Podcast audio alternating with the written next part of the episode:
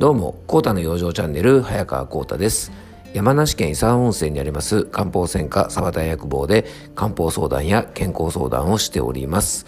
この番組は毎日10分、皆様の心と体の健康のサポートになるような情報を、私国際中医師の早川コータとはい、えー、アシスタントの猫林さんとでお届けしておきます。えー、猫林さん、今日もよろしくお願いします。はい、よろしくお願いします。えーとですね、昨日はですね、猫林さん何の日だったか知ってますか？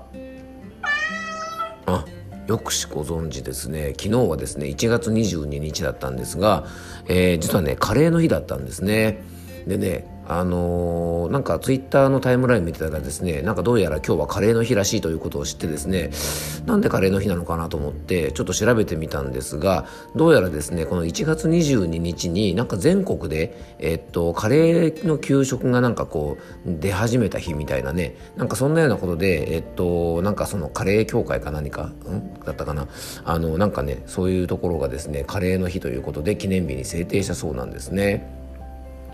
でカレーというのはですね、まあ、本当に僕らにとって身近なあの食べ物でやっぱりねこう外食とかでも手軽に食べれるしでしかもですねこだわるとねめちゃくちゃあの美味しく食べれるというか高級にもできますし、えー、今ねあのこの間なんだっけなあのマツコ・デラックスさんの番組でねなんかレトルトのカレーとかなんかそういうのを含めてねなんかカレーの特集みたいのをしててあのなんか美味しそうだななんて思ってね見てた記憶があるんですがあの本当にねいろんなところでカレー食べる機会って多いですよね。でまさに国民食って言えるようなものじゃないかなと思います。あの個人的にですね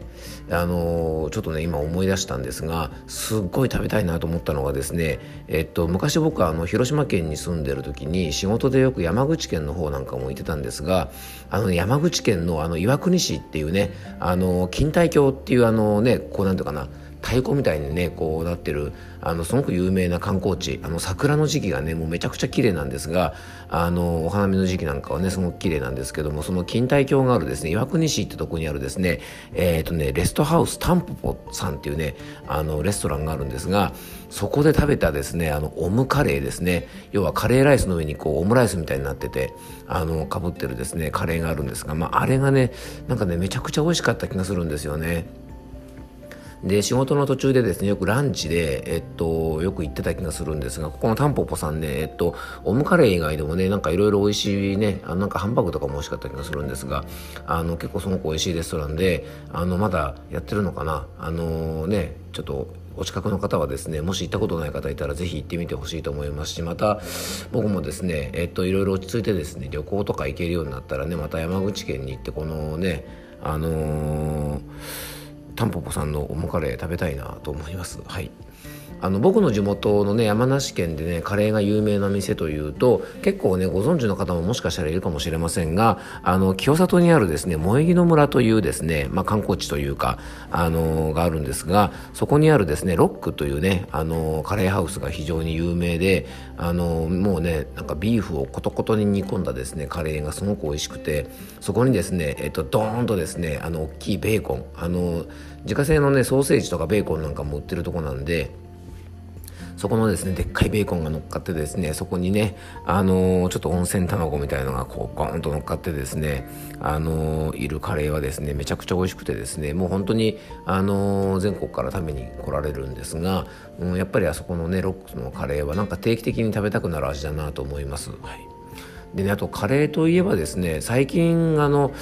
僕ですね、えっと、この番組でもね、あのご紹介したかなと思うんですが去年ですね、えっとね、アイリス大山さんの、えっと、電気圧力鍋を買ったんですね。でねこれでカレー作るとですねもうめちゃめちゃうまいんですよね。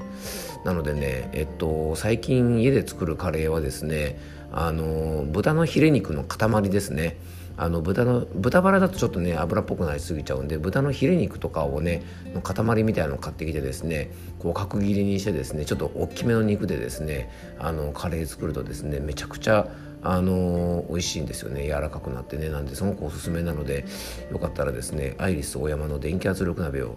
ね、あのぜひ使ってみてください。あの別にねアイリスオーヤマの回し物じゃないんですよ。はい。あの安くてね結構なかなか使い出があるいいグッズなんでねカレー作るにはもってこいですね。はい。だとですね昨日ちょっとラジオを聞いてたらですねそうそういえばですねえっとどうしてもねカレー食べる時って、えー、まあじゃがいもとか入ってますよね。もう定番でねやっぱねあのじゃがいもが入ってないとダメっていう方結構いると思います。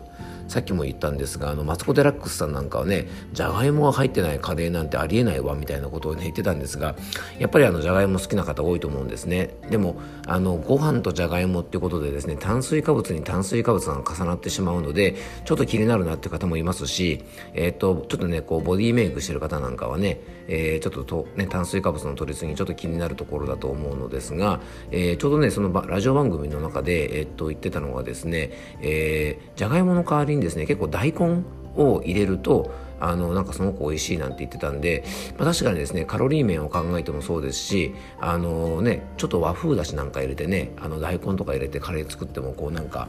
蕎麦屋さんチックで美味しいのかななんて思うので、えー、よかったらね試してみたいなと思います。はい。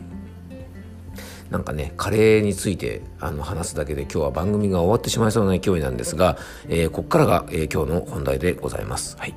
えー、せっかくですね、カレーの話をしてきたので、ちょっとね、カレーを食べる時のね、注意点、まあ、食用上系の話なんですが、カレー食べ食べる時にはですね、こんな方はちょっと注意してねというお話を、えー、今日はしていきたいと思います。えー、カレーといえばですね、やっぱりちょっとピリッと辛いね、味、まあ辛いあの料理として有名なんですが、実はね、その辛みがですね、ちょっとポイントなんですね。で、えー、よくね寒い冬にあの辛いねあのカレーを食べるなんて方いらっしゃるかもしれません。そうすると体が温まっていいのよねなんて方がいるかもしれませんがまずですね、えー、寒い冬に激辛のカレーを食べるのにはちょっと注意してほしいと思います。えー、そもそもですねカレーという料理が、えー、どこでねあのどういうところが発祥の地なのかというのをちょっと調べるとですね冬に食べるのがいいのか悪いのかっていうのはちょっと分かりやすいかなと思います。僕もね、えっと、ちょっと調べたんですが、えっと、SB 食品さん、ね、あの、カレールーとか作ってるね、SB 食品さんですね、えー、こちらのホームページをね、ちょっと拝見したところですね、世界のカレーというね、ページがあってですね、そこに世界各国でどんなカレーがあるのかなんていうのがね、あの、世界地図上にこうなんか、えー、出てるページがありまして、ちょっと見たんですが、えー、それを見るとね、もう一目瞭然で、えー、インド、タイ、シンガポール、スリランカ、インドネシア、えー、パキスタンなどですね、えー、要はですね、えー、アジアの、まあ、真ん中の辺ですね。でしかも、えー、要は暑いところね。高温多湿で非常にあの暑い気候の国々でこのカレーというものは、えー、結構好まれて食べられるんですね。なので基本的にはですねカレーの注意点というのはやっぱね辛くしすぎるとですね汗かきますよね。でなぜねあの暑い国々の人たちがこの辛いカレーを好むかというと、えー、辛いものを食べた後というのは、えー、体が一瞬温まりますがすごく汗をかいて発汗を促すんですね。でそれで発汗した後というのは体温が下がりますからふっとこう体が涼しくなる。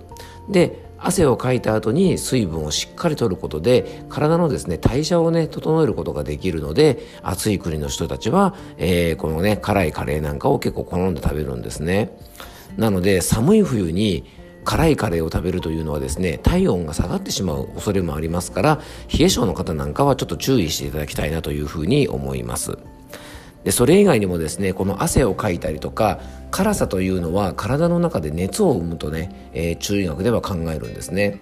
なので、えー、っとね、お肌の潤い不足の方とか、えー、例えば皮膚炎ですね、アトピー性皮膚炎とかニキビとか乾燥肌とかですね、肌トラブルとか炎症系のね、症状がある方、あとほてりやすい方、のぼせやすい方、そういう方はですね、えー、体の潤い不足とか熱を体にこもらせる可能性があるので、えー、ちょっとね、辛いカレーなんかはね、注意が必要だと思います。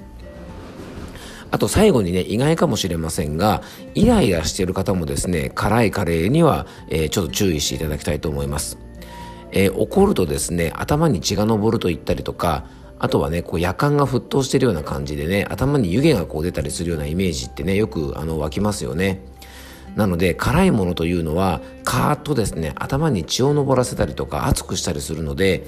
えー、イライラしてる時はですね、よりイライラが強くなったりする可能性もあるので、えー、ちょっとね、イライラしてる方なんかも辛いカレーはちょっとね、え、控えめにした方がいいかもしれません。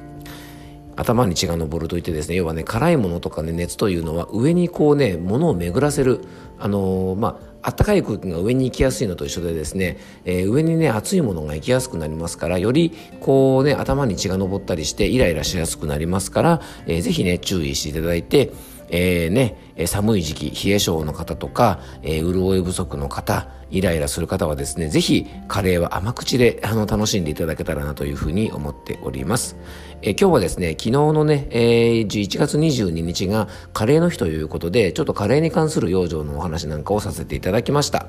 えー、こういうね、食養生にもし興味がある方は、えー、1月27日の水曜日ですね、えー、水曜日に、え、夜8時から僕が開催するオンラインのですね、えー、食養生のセミナーを行いますので、えー、参加費1000円になりますが、専用のホームページからですね、詳細ご覧になって、もし参加したいなという方がいらっしゃいましたら、えー、まだ募集をしておりますので、えー、ぜひね、お気軽にご参加ください。